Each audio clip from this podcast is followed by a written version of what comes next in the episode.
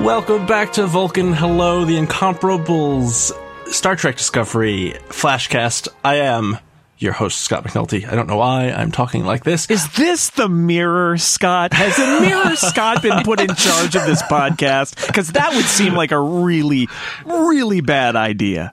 It's a twist that nobody sees coming. That voice you heard was, one assumes, the Prime Universe. Yes. Jason Snell. It's me. Hi. Hello, Jason. Thank you for joining me. And we have a special guest this episode, Erica Ensign. Erica, thank you for joining me. And Jason. I'm happy to be here. I assure you I am also from the Prime Universe. Mm-hmm. No twists coming, I swear. That's what a Terran would say. Yeah. Dun, dun, dun. The episode we're going to talk about is the 14th and penultimate episode of this season. It is called The War Without, The War Within. Crazy stuff happens. Well, not a lot of crazy stuff happens, but at the end, I feel like there's a twist that I did not see coming that perhaps many more seasoned viewers saw coming, but I did not. And I like to start at the twist, so let's start there. Yeah. Captain Georgiou, resurrected or not? What? It is not the Captain Georgiou. Yeah, I felt a little bit like the hope that I saw on the faces of some of the crew there was, I mean, it was such a brief pan across them that I can forgive it, but they were in the Mirror Universe. Yes, they hadn't been told that Mirror Georgiou had been brought aboard, but I mean, I would hope that my maybe second instinct after a split second would be, wait a minute. Yeah, but yeah, maybe that's like Detmer looked really happy. Maybe the next episode, like, literally starts out with, wait a second. But I suspect not. So here's how I feel about this twist. My last two notes are you kidding me? And this is a terrible idea. Now, do I mean the show or do I mean Starfleet? I'm not entirely. I think I mean Starfleet because I can see thematically it's very clear what they want to set up here, which is Burnham is going to have to betray Georgiou again, but this time for the right reasons. And that's going to be the perfect mirror of how the show started.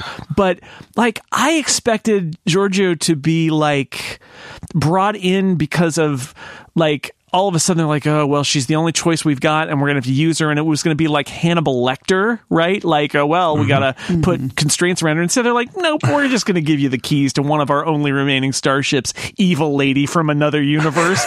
Go ahead. Knock yourself out. This will be fine. This will be fine.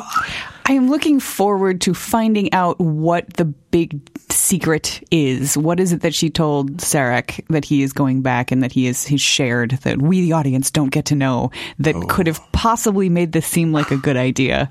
And I suspect that I'm not going to think it's enough to make it sound like a good idea. But I take your point that, you know, it narratively it does seem like it's kind of tying and leaving room to tie a nice neat bow at the end for our hero. Right. Yes, emotionally, I feel, it makes sense to have us end up with Georgiou in the captain's seat and Burnham and Saru next to her in the last episode, like the first, where they can draw parallels. Like, I totally get that. But it seems just like, I just don't buy what we've seen, that they would just jump to, we're just going to dress her up like the real Georgiou and put her in charge of the ship, and everybody's going to have to play along who knows that she's the Emperor. Come on. That seemed crazy to me. But, oh well. Yeah. Yeah, I think her secret plan for defeating the Klingons is kill all the Klingons. Right? Yeah, I bet you're right.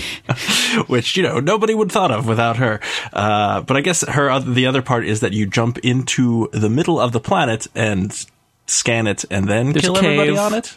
Well, there's a lot of caves. It makes sense to jump into the middle of the planet and scan it so that you know where the military targets are. If you're doing things Federation style, you only want to hit the military targets. Right. You don't want to hit the civilians. But if her plan really is just, you know, kill everybody or blow up the entire planet, it doesn't seem to me like there's any good reason to actually jump in and map it out. So I don't know if that is just if that's not even really going to happen now that she's in charge or what the deal is. Yeah, she's playing a long game here or something. That's entirely possible.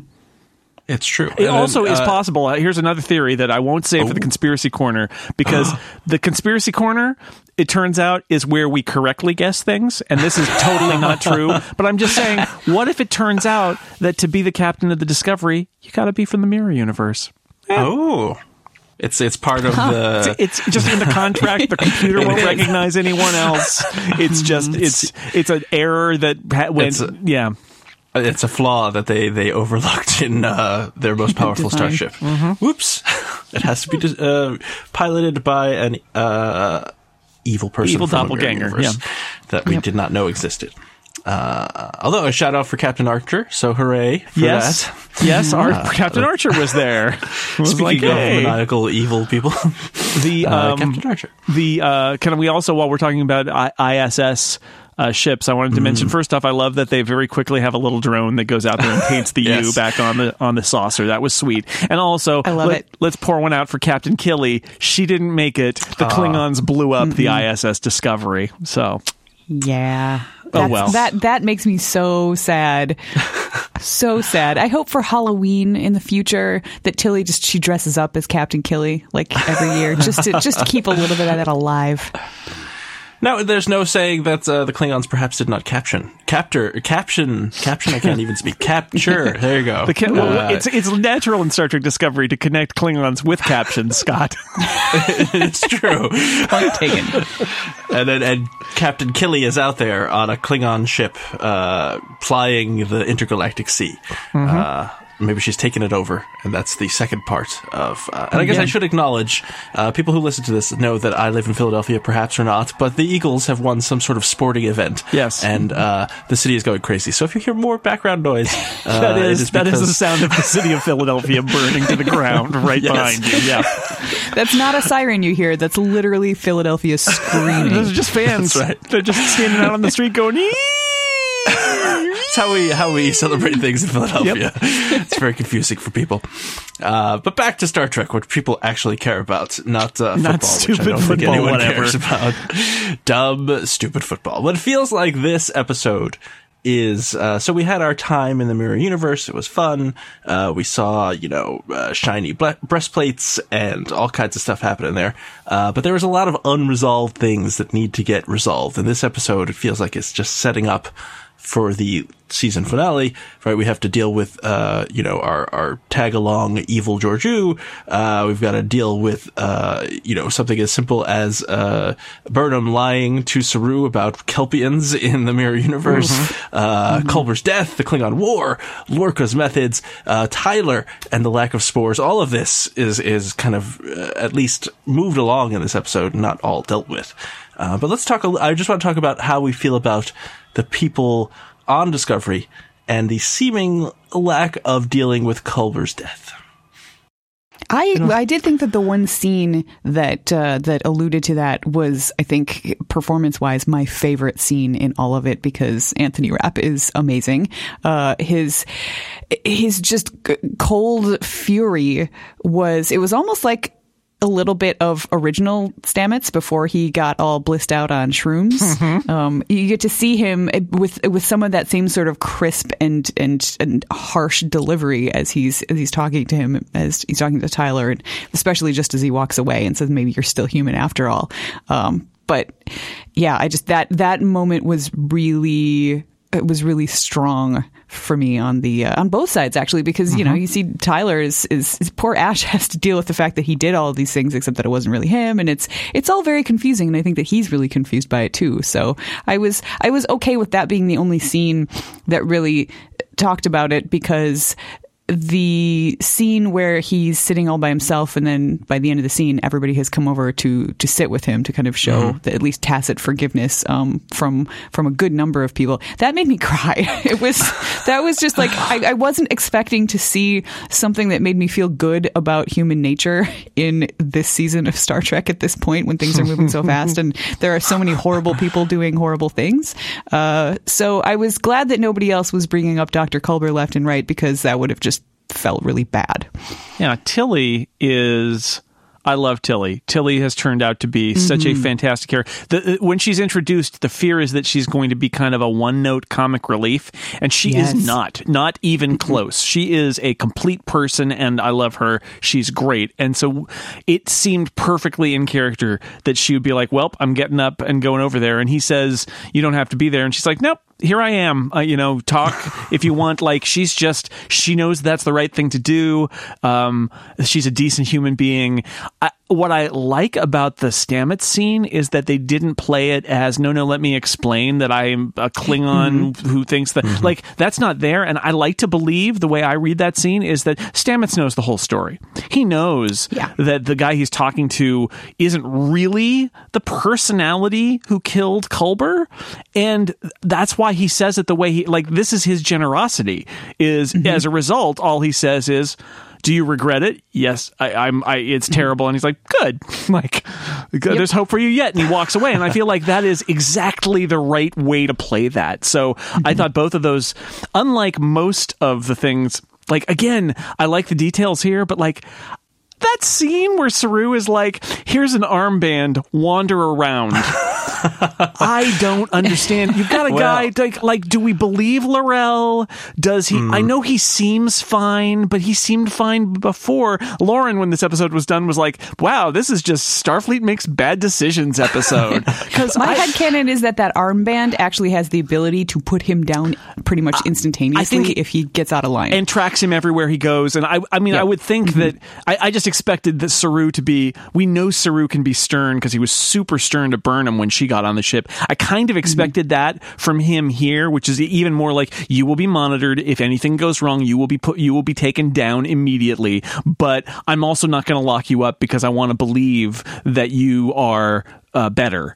And instead, it felt a little more like, meh. Yeah, I don't want to lock you up. Enjoy. Just wander around until people yell at you. See, I thought that was a sign of Saru being actually a really good, insightful captain, because he recognizes the emotional torment that Ash is going to be going through at this point. And if he wants to salvage this person and have allow him to have any kind of a future, he needs to make sure that Ash is able to get past the emotional trauma that he's going through, and having somebody come down on him hard is not going to do that. It's going to do the opposite. So he decides to be kind, but it doesn't really make a difference. The outcome isn't any different, being kind or being stern. He still gets to walk around. Yeah, but he could have made the point that, like, the bracelet, he could have said out loud what you thought, which is also if you do something bad, the bracelet will but he was agonize the head of you. Kill you. He was the head of security, though. He would know that. Yeah. So why would Saru need to tell Ash that? Fair. They should have stuck him in the brig. It's stupid. I understand why they're doing it for the show, but it is just a bad decision on the part of any captain, I think. Oh, the secret Klingon that tricked us all. He's fine now because the other Klingon that we totally was in charge of the plan told us so. So let's just let him walk around with his bracelet. How the last time that a secret Klingon came on the ship and the Klingons told us he was totally fine, we made him the head of security in one episode because he could fly a ship and was cool in the brig with Lorca. Let's just do that again. That worked out, right? We could just do that again. We'll take the Klingons' word for it. I agree. It's like, it just feels it. Honestly, it felt like it happened too fast because they know they've only got one more episode left after this, and so they just kind of jumped to it. They need to in the end, I agree. Stuff. He should be in the brig, but if they're not putting him in the brig, I like the fact that Saru was nice about it. He's being kind. Yes. I do like to see that from Saru. Yes, and I did half expect him just to be like, "Okay, go about your business. You're chief of security again." So I was glad at least they didn't do that, and that they did put a little bracelet on him. So, and they're trying to draw a parallel with Burnham, right? Like he's they say later he's. What are they going to do? He'll probably end up in a lab somewhere, which I thought, I think that's realistic. You're in a war with the Klingons, and assuming that the Klingons are not your friends at the end of this, which we know they won't be, that a Klingon sleeper agent, like, they're going to need to analyze him, like, and figure out what they did and what technology they used. So he does not have a really happy road ahead, regardless of what happens here. So I thought that was realistic. It just, it just seemed awfully fast for the rest of it. Yes, and I did like. I forget who Tyler was talking to, but he talked about the whole process and how they did it, and someone immediately said, "Are there more of you?" Which I thought was a good question, and he's totally like, no, I was the first one, believe me. I think that's told second hand to maybe to Cornwell by Saru, I think is how that goes, that it's like, is he the only one? I forget exactly, but it's all hanging Arn Darvin is hanging over all of this, right? Because this is this is like the whole cite the canon. We know the Klingons will make more sleeper agents who look like humans because there was one in The Trouble with Tribbles, so we've already seen it. And we already know that Qo'noS is still a planet, so we know they don't blow it up completely. Mm-hmm. But unless they're... So that's the other thing. I don't know much about this Klingon War, and I think that they picked this because there's not too much canon around this Klingon War. Right. So we don't know if... Because things are going badly for Starfleet and the Federation at this point, right? The Klingons have taken 20% of Federation space. They've destroyed... 2/3 of the fleet or something like that. They blow up Starbase One, which seems important. Or they don't blow it up, they occupy it, which I guess is even worse. And it seems like this is what, 10 years before the original Star Trek. Right. And nobody really talks about it. So I don't know if this is a point at which in the next episode everything will be reset, which would kind of annoy me, or it's just like, we don't talk about it because we got beat so badly and everything is okay. Yeah, just don't mention that Klingon War. I now feel like they're going for setting up how the Klingon Federation relationship exists in the original series. That what they're going for is like, this is, we fought, they came in, because it's going to be so brief, like this 9-month push, and then presumably they're going to push back, or they're going to recede to like a neutral zone point, right? Zone, yeah. That that it will be like, yeah, we've been fighting them and we hate them, and this is why, is we fought this war over the last 10 years, and they took some of our planets, and then they had to relinquish them. It doesn't seem like they're even like, they're not like moving in colonists or anything. They're just like defeating military objects and killing some civilians and trying to show off to each other, which I think is a neat plot point. The idea that all the houses have just decided to randomly start attacking and getting scalps, basically, so that they can be like, look, we are awesome. Yep. No, but we got Starbase One. We're even more awesome. And that'll be what we're going to see, I theorize, in the next episode, is this plan that they've got that will essentially unify the Klingons, because it will make them all kind of fall back and protect Qo'noS and do whatever. And we'll see like why they became the unified Klingon Empire that we see in TOS. So that's my theory about where they're going, that it's not a reset. It's just like, we're seeing how we get to the point where the relationship is what it is in the original show. I really liked seeing L'Rell's reaction to finding out that they hadn't unified. And I love Admiral Cornwell so much. I think Jane Brooke is just amazing. Yep. And that scene where she's just like, T'Kuvma was an idiot or something. I can't remember the exact line that she used. I think that's it. It's just like, yes, you tell her. No, L'Rell's like, well, if they united together, that in itself is enough. It's like, nope, lady, they didn't do that at all. Quite the opposite, in fact. Yeah. So their whole philosophy of unifying them. I think that's obviously, I mean, assuming that it doesn't end with the Klingons take over and all the humans are dead, which would be really weird canonically next time. That would be strange. Hard to It sounds like, that. Basically L'Rell and T'Kuvma will be proven right, in the sense that had they all banded together, they could have defeated the Federation, but because they fought amongst themselves and didn't coordinate, they're going to lose. And that's and perhaps she ends up in a position of authority to put a Klingon Empire together at the end. I don't know. I mean, she's in a Federation cell. Who knows what's going to happen to her ultimate disposition there? But yeah, I like that idea that we're seeing. She's going to be right. She's going to be right, because they are going to get it together after getting pushed out of Federation space. And I enjoyed that scene too, because Cornwell, she also said, he's dumb. Also, how do we beat you? And L'Rell is like, well, you're going to just have to conquer us or just never stop. So I like that a lot. Although that feeds into the idea of just letting the Emperor do what she wants, right? Like, we need somebody ruthless to defeat this ruthless villain. And, it's going to come down to, we can use their tactics, or we can be Starfleet and we can be better than this. And when you're pushed to the limit, to the brink of, you may not exist unless you play dirty, do you follow your ethics? That's obviously, I mean, that is totally what this season has been about and where it's going. So that's clearly where they're going to go. L'Rell is really interesting. Her relationship with Cornwell is interesting. Like, there's that whole moment of like, oh yeah, they like talked and stuff. And then she was like the fake hostage, and then she had to shoot her because she was surrounded and all of that. And I like that they acknowledge that. And they're like, I think we got a little bit of a connection here, even though you're a Klingon and I'm a Federation officer. I like that scene. That was the first thing that L'Rell says, that, you know, T'Kuvma taught that there was no courage in humans, and he was wrong about that. And like, yeah. Looks like he was wrong about some other things. So maybe L'Rell will come around a little bit. Who knows? Yes, and I liked when Cornwell was like, we don't want to take away your Klingon culture. That's not what we're doing. Nobody cares. Mm-hmm. You can have your own culture. L'Rell, you're just wrong, man. T'Kuvma, what a jerk. Yeah.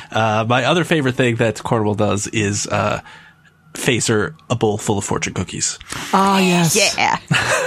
That they seemingly, I guess, just fortune cookies put in the middle of the conference table so she could do that. They took it off his Lorca standing desk and put it in their conference table so she could shoot it. But I hope the tribble's okay. I looked away and I thought, did she just shoot the tribble? And so I had to rewind. Nope, just fortune cookies. I was like, okay, that's better. Yeah, I did like her sort of, you know, kicking herself for not knowing, which is funny because she did notice that he had changed. She made a point of you know, trying to get him to get some help for his PTSD or whatever when they were banging boots. But now she's like, oh, I should have seen it. And the people around her are very dryly saying, you know, Sarek's just like, you know, the thought that he was a double from another universe was maybe not the most obvious possibility. Right. Don't leap to that conclusion. Although that's the conclusion we leapt to because we've seen Star Trek before. But she's in Star Trek, so she doesn't know. That's right. She hasn't seen the show. How could you know? That's right. She hasn't watched. And Cornwell is like, okay, we're losing. Let's get the Discovery back to Starbase One. As long as, you know, nothing else unforeseen has come with you from the Mirror Universe. We should be cool. Everybody here, don't talk about the Mirror Universe. Everybody, it pretend it never happened. And that's when Burnham kind of raises her hand and says, well, there's one other thing we haven't told you. By the way, we brought the Emperor of the Terran Empire with us. By accident. I do like when Cornwell's like, quite frankly, we don't know if we can get you home. Like, how would we do that? We don't know anything about anything. So that's good. That's good. But again, then she makes terrible decisions. Yes. And one assumes, so Cornwell knows Captain Archer, so one assumes the Federation knows of the Mirror Universe, but not everybody. They must have kept it top secret because of the idea that there are your duplicates in the Mirror Universe, and so they don't want... well, in this context of the war, they don't want a bunch of people who have seen their families and loved ones die kind of want to just go to the Mirror Universe to meet the other people that are still alive, which is reasonable, I think.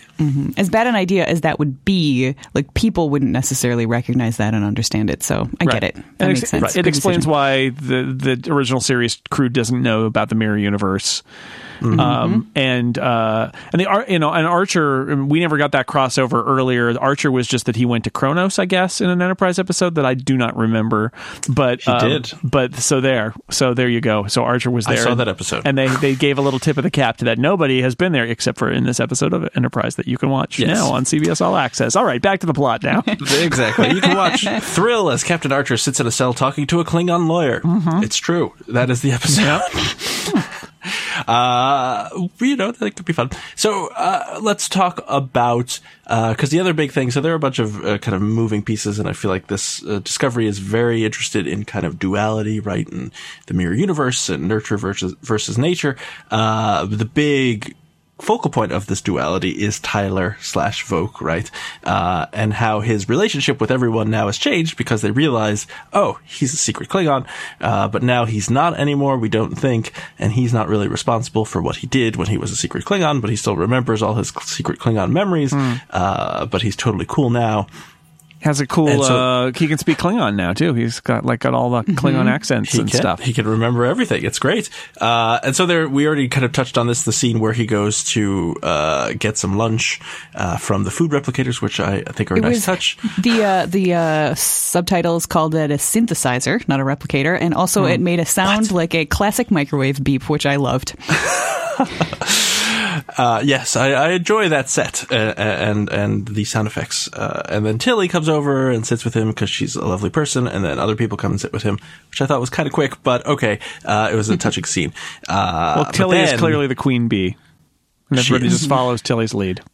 And I like to think that Tilly gives him the benefit of the doubt more than other people because her counterpart in the Mirror Universe kind of got the goal that Tilly wants, which is to be captain, but also has this reputation of just killing everybody, which is totally not Tilly. So I feel like she kind of understands a little bit of what Tyler's going through. At least that's how I read that. Plus she's just very nice, as we've discovered. But the other big thing is, right, Michael Burnham and Tyler their relationship is interesting. And so there's the scene where she basically avoids him, and then I think Tilly or Sarek, basically, when Sarek's leaving to bring along whatever secrets Georgiou has told him that the Federation has to decide if they want to take or not, which they do.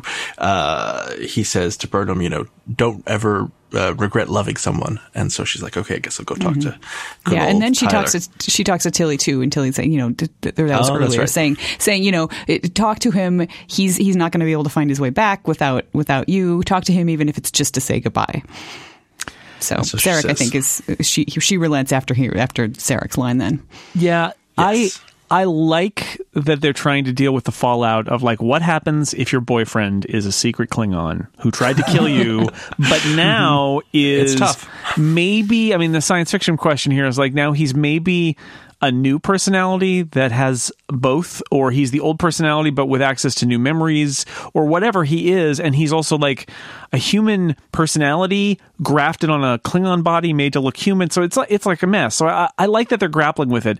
And that scene where she's like, he says, you're the reason that the whole condition didn't take, is that Ash Tyler wasn't supposed to fall in love, and that was enough of an anchor to make it that Vogue couldn't emerge at the right time and completely and all that. That's it's good to get that out there. And she says, yeah, I also felt your hands around my neck trying to kill me, and I am not loving that, right?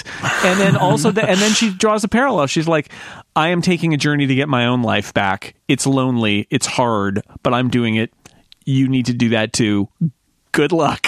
she's out of there.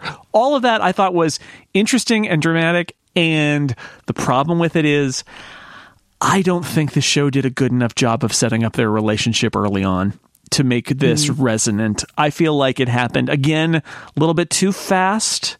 And so for me, it was more boring and less emotional, because I never fully bought into the whole Burnham Tyler relationship. And maybe that's just me, but I didn't.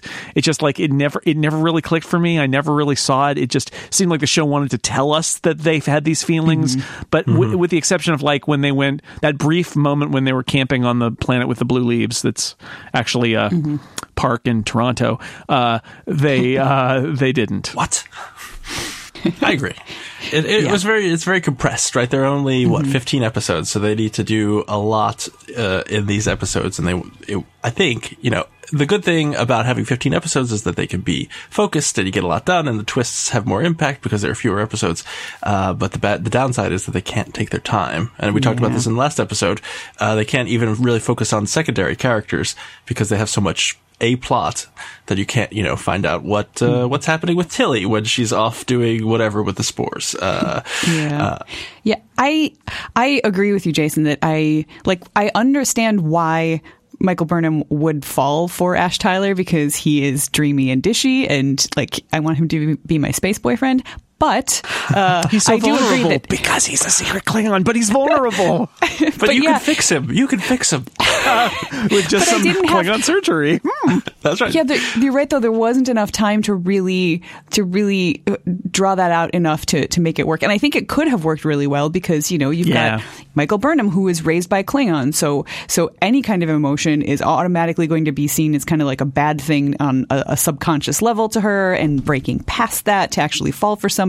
I mean, they tried to show us all of that, but there just wasn't quite enough time to do it. So yeah, while it didn't have the emotional, that scene between the two of them didn't have that particular emotional resonance for me, it had a completely different emotional resonance. And that was watching it just as a woman who has been consuming media my entire life. I was so relieved to see that this episode and that scene did not end with her falling back into his arms or them kissing or something, because so much of what you see on television is you know, it's got that sort of romance plot that even if he done you wrong, you know, you take him back and love wins out in the end. And I think that has been a really damaging trope for a lot of women who have been in abusive relationships. And to see that they didn't go in that direction, I fear that they're going to end up back together again. Mm. And I kind of don't want to see that at this point, especially since he's not really the same person anymore.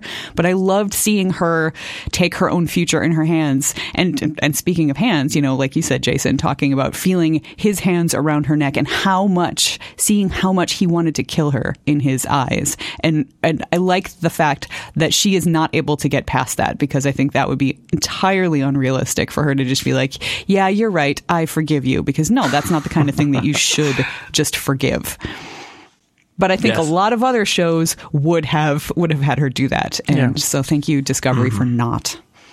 It sort of feels like there's two, like, either this needed a standard 22 episode season, which, you know, they don't do really that much anymore, or it was two seasons worth of story. Like the fact that they waited so long to get into the Mirror Universe stuff was packed. They put everything else on hold, and so this episode they have to take it all off hold and rush us through it because they've only got one more. And there's so much, it's so ambitious, and there's so much story going on, and it does feel like they just didn't have the time to do it. I do question, like, I get now why they spent 2 hours on the Shenzhou before sending her to Discovery, but it does feel like the early part of the season maybe was a little bit slow, and now they're paying the price and having to pay all this stuff off rapidly at the end. I don't know.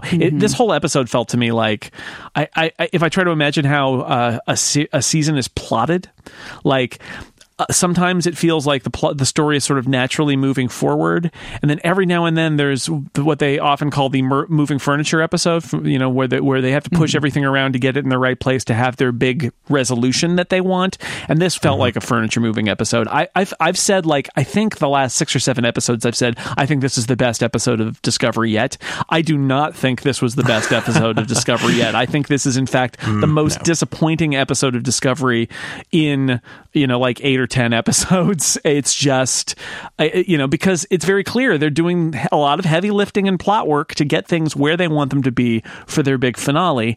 And I'm paying some emotional beats off, and that all is good. But, you know, I don't think it was a bad episode. I think the Federation did many stupid things in it, but it did feel, you could feel the burden of, like, having to pay off plot points and having to push things along and having to get it, whoever wrote this episode, and I didn't write down who the writer was. Lisa Randolph. Okay. The tough assignment for her. Tough assignment, I feel like, because this episode has to do so much, and it's just, it's hard. You can see the strains of trying to get everything into this episode.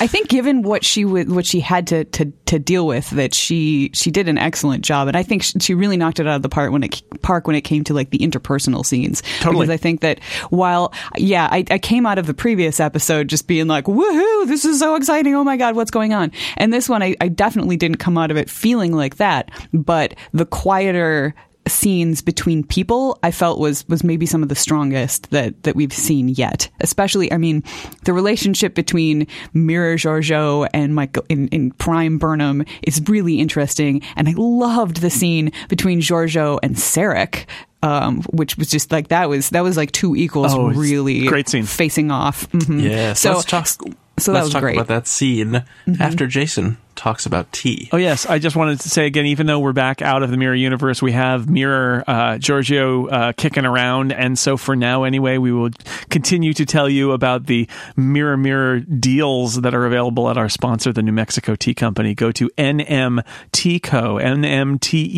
NMTeaCo.com/TVTEEVEE, and you'll get a discount. You use coupon code Mirror Mirror at checkout for a really nice discount.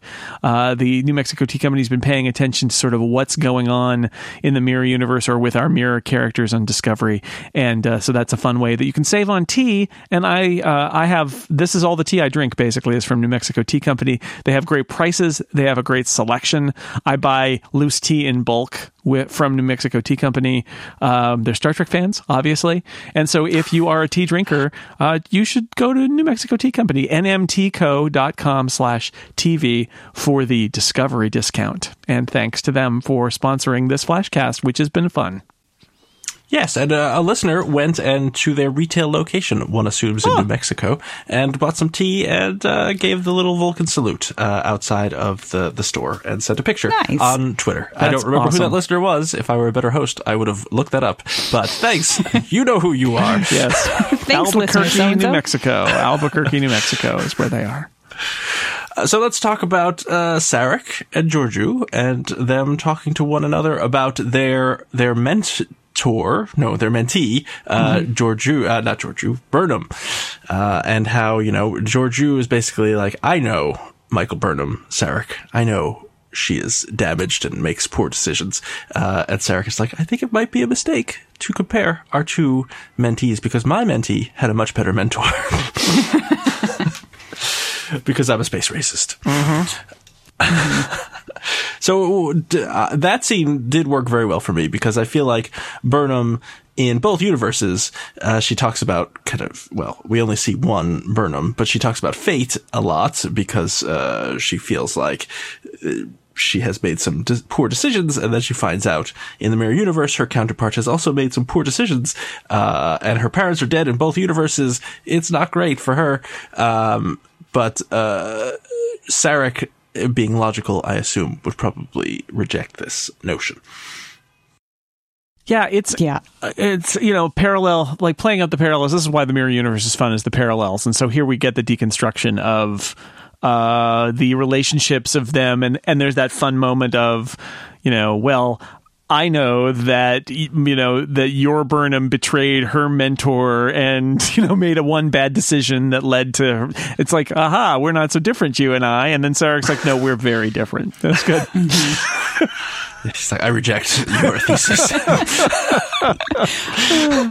I also get kind of annoyed with the idea of like the fate and the destiny thing, because, I mean, and they haven't really strongly addressed it here, but generally when you get the idea of, you know, a multiverse with multiple universes, like, you know, they're going to, each one is going to split from another at a certain point. So some of them are going to be more similar than others. And it makes sense that if you're going to break through from one to another, it's probably going to be one that's not terribly far away. So I don't really think it's fate. I just think it's science. And I wish they would like cool it on that. Sorry, guys.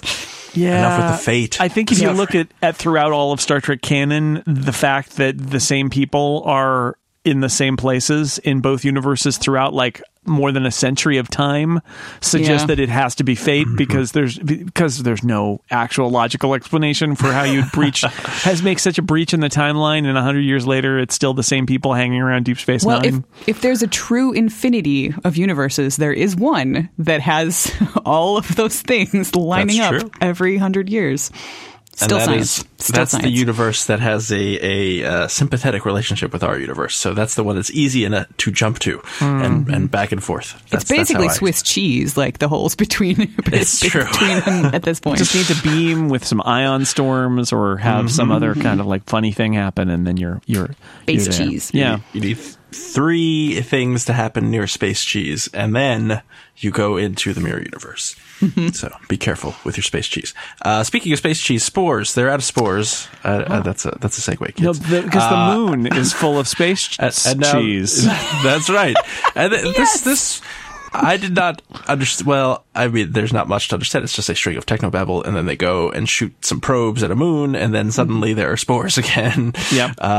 It didn't really work that well for me, but I knew they needed to solve the problem of the spores, so I guess it's fine. Did they? I mean, have you watched those videos of like mushrooms growing and like spores and things? On Earth in real life, like there are things that can grow so fast you can actually watch it happening. So I was totally fine with using, you know, advanced space technology and EMPs and stuff to activate the growth of these things even faster and have it just poof right up. And my headcanon has it that Stamets had totally been scoping out like a moon that he was going to ask, like it's like how, with Carol Marcus and the Genesis effect, right? Where it's like they're scoping out places to grow all the mushrooms, right? And I think he was doing that. I think he was like, oh man, one of my mushroom moons, or as I like to call them, mush moons, is right over there. Let's just, we don't even need approval. There'll be no bureaucracy. Let's just fire a bunch of spores at it and make a giant mushroom moon. And they're like, all right, fine, let's do it. Fine. Okay. He even says it. Actually, yeah. He does. Mm-hmm. It's not. That's practically on screen canon because I can't remember the name that he said, but he said so and so quashed the idea. So it's something that that they had been planning. I think it was his buddy on the other ship that blew up.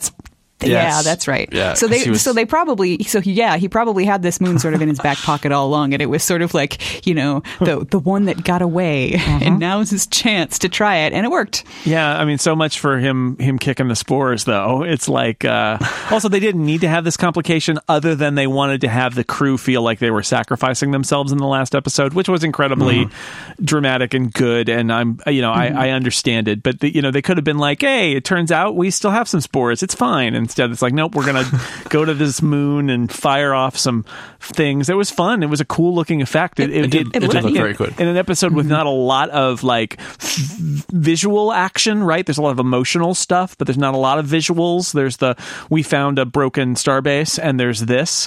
And it gets us, full of fungus again, full of spores. So, anything could happen now because the spore drive is back in business. And Stamets is now supremely confident that he can navigate, which I guess will either be right or really wrong. Those are the choices. Yes, that's true. Because basically, Discovery is now a TARDIS, right? Because it can travel in space and time. So can it though? Have we determined that it can actually travel backwards in time? That we don't know. Just jump forward. It can go and forward. So I guess it could be. It could be a semi. It's at the moment partially a TARDIS. Yeah, but it can go through parallel dimensions, which is fun. So yes, yeah. I expect that the time travel aspect will be perhaps in season 2. Seen again, and we will find out if we can travel back in time.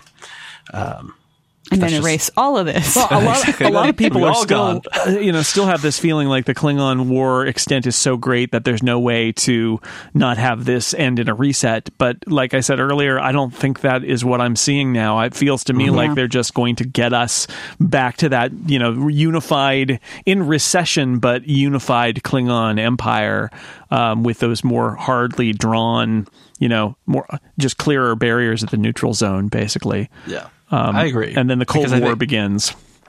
Because I think the important thing is that the houses are not united, so they've all been doing like random things, and they make a big point of that. Like there's no logic to their attack pattern, just pockets of things. So they may have taken 20% of the Federation space, but it's like spread out across, I imagine in my head, it's spread out across random pockets. So it's like, well, you can't even sustain this, Klingons. So get your act together. Right. But it's also really hard to fight against too, because it's, when there's no plan, it is just random terrorism and chaos, which is why the Federation has fared so poorly, because they've never really faced an enemy like this before.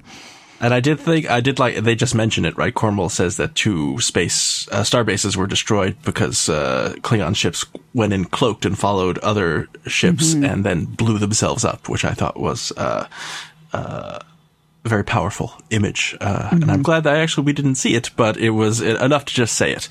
And I also thought the powerful image of them, dropping out of warp and showing up at Starbase One and finding it with that little Klingon symbol on it and scanning it for life signs. And the crew member says there are, 8,000 Klingons or something like that. And Cornwell's like, no, humans! Or maybe she says non-Klingons. And there are none of them. And that was very sad.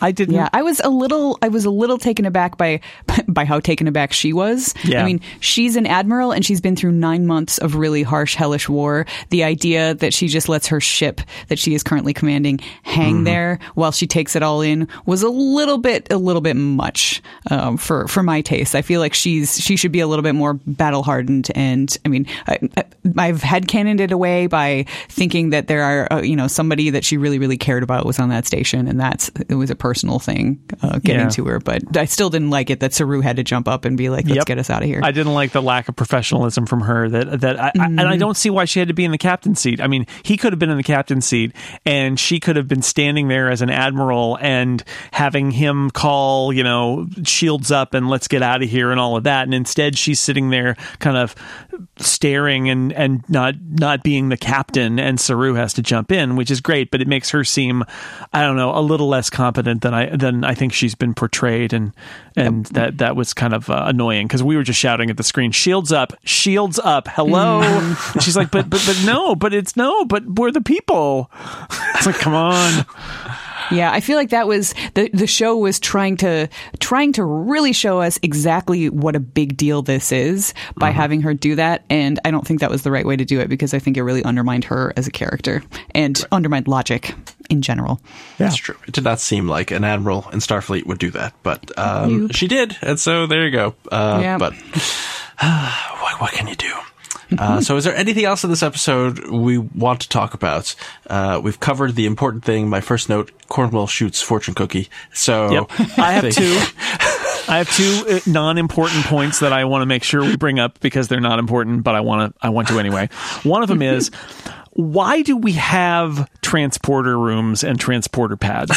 Because they like literally, that's a good question. They beam in and then just beam Georgiou to a room, and they're in the transporter room, and they don't make her go back on the pad. My headcanon is that if you are trying to beam somebody to the ship or from the ship, you have to do it from the transporter room. Like there's some sort of, I don't know, transportery cloak around the ship so that random people can't just like, you know, beam on if they don't have the right codes. You mean like whatever. What happens in the very next scene when random people just... But they have the right codes, because they're Starfleet. They've got that 6-digit prefix code. Yes, that lets Starfleet security is notoriously poor. All right. So there's some sort of shield that prevents beaming generally, and then this is like the door that you can open. It is fragile, tenuous headcanon, but I'm going I just thought, like, why not make her stand back on the pad? Why are we doing intership beaming? And my headcanon also, Erica, is, there's a 0.01% chance that she's going to end up with her insides on the outside at the other end, which is why we normally just have people walk through the ship to the other rooms. But in this case, she's super dangerous, and we don't really care about the 0.01% with her. So just beam her. We don't care. That's fine. That's right. So that's my headcanon. But anyway, I just had that moment where it's like, you're in the transporter room, not beaming her on the pad. Just walk to the pad. Just make her... And then again, I think Saru... She said something about eating Kelpian, so I feel like his desire to get her out of there as fast as possible without having any more contact with her, even asking her to take 12 steps back, is probably... I'm okay with that. All right. Captain's prerogative. Okay. And my other piece is, there's they're basically like, okay, after they say Captain Killy, you know, the Klingons destroyed the ISS Discovery. All right, fine.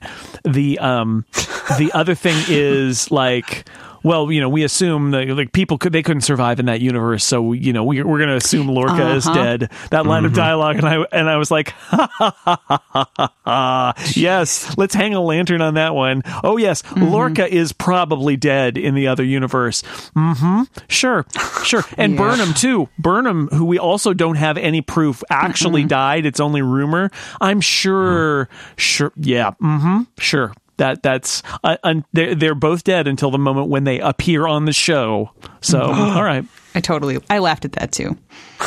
Yeah, I just wrote it down. I was like, yep, you're trying really hard to make it that the other Lorca is dead. I'm sure that's it. Sure. Also, it's kind of sad that she that's how much faith she has in this guy who was her friend. He couldn't have. I'm sure he was killed instantly in that other universe. Well, no, because he's no regular Starfleet officer could possibly survive, because your ethics and morals would just immediately is a death sentence. The people from that universe are monsters, and that's why I'm putting one of them in charge of your ship. Exactly, it makes perfect sense when you put it that way. Well, yeah, sometimes you need a monster to fight a monster, Jason. Yeah, well, I mean, that's actually what they're going for, but I kind of wanted to see, I kind of wanted to see the scene where Cornwell says to Saru and to Burnham, we're going to do this, and we're going to put her in charge, and you're going to act like she's the captain, and you're going to make sure that the crew believes that she's the real Georgiou. and these are your orders, and you know she's not really the captain, but you need to make her look like the captain, prop her up. Like I kind of wanted that scene where they're like, no, I object to this. This is ridiculous. And like, look, we are desperate. We made a deal with her. This is how it's going to work. I really wanted that scene so that when she walks on the bridge, yeah. I don't know. Maybe we get that next time, though, because right. I think they weren't expecting it. Well, their reaction seemed a little bit blindsided. Mm-hmm. Well, I think that's what the show wanted, and what the show's writers wanted is to catch them flat-footed and surprise us. But it doesn't. That's why I'm frustrated. Is that I think that's stupid that they would do it that way and not actually tell them. You guys already know who she is. We're not going to surprise Georgiou's here. We're gonna tell you what we're doing, and maybe it'll come back next week. And there'll be like there'll be a scene after the scene in this episode where they go back to the office and say what the hell, and they throw a tribble, and the Gorn statue gets knocked over, and other stuff happens. I don't know. My reading on that whole thing is that was a calculated move, because especially after being in the Mirror Universe and having to fend for themselves and stuff, and given whatever mysterious thing that the Emperor has told them, I suspect that Saru and Burnham are not going to like whatever the actual plan is, and they certainly, of course, were not going to like that. And Admiral Cornwell knew that, so she basically was just like, I am pulling a fast one on them, and I'm doing this and announcing it in public in front of them, so that there's nothing that they can do to quash my plans before this is already out in the open. Right. And I took the loss of Starbase One, I feel, hit clearly. The writers want us to know that it hit Cornwell very harshly, because she mentions, most of Starfleet Command was on Starbase One, and she could not even imagine a scenario in which it would be destroyed or taken captive. And so she is now desperate at any cost to win this war. And now she has a weapon that she can use that she knows Burnham and Saru would not be totally on board with using. So she's like, we're going to do it. And maybe we'll explain it later. Maybe not. I'm an admiral. Nobody asks me questions. I give orders. I don't give answers. It's good to be the admiral. That's right. She could take the caps to charity what time she wants. She could shoot fortune cookies and nobody cares. It's pretty good. So overall, though, what did we think of this episode? Jason, you've already said not so great. Yeah. Erica, your thoughts? I will say sort of great. It wasn't great from the sort of the plot movie like excitement, but I am usually a character-oriented person. Like, I want to see two characters sitting in a room, and a lot of people think that a lot of my favorite things are really boring, but but I love it. So I got a lot of moments in this episode that I thought were just fantastic, and some of the best that I have seen in all of this whole season, which I have enjoyed thoroughly from the very beginning up until now. So I'm still saying great, but maybe not as great overall as some of the others. And I enjoyed it, although I did think that it's never good when I notice they are moving things around for the plot for the next episode, because I tend not to notice these things. But this kind of episode, it's hard not to notice that. But I think the ending, which I did not predict, with Captain Georgiou appearing, made up for it, because it was a twist that I was not expecting. I was just expecting them to be like, okay, we'll do whatever Emperor Georgiou says, but we're not going to give her the captaincy of our most important starship, because that just seems like a bad idea, as Jason has pointed out. And I think it might prove to be a bad idea in the next episode. I can't wait to find out. I suspect thematically it must. I think so. But we will find that out next week when we talk about Will You Take My Hand? Which is the title of the next episode. Oh, yeah. I thought you were just asking. Yes or no? This is Skype. Doesn't work that way. I don't want excuses, Erica. I just want you to take my hands. Oh, man. Good night, everybody.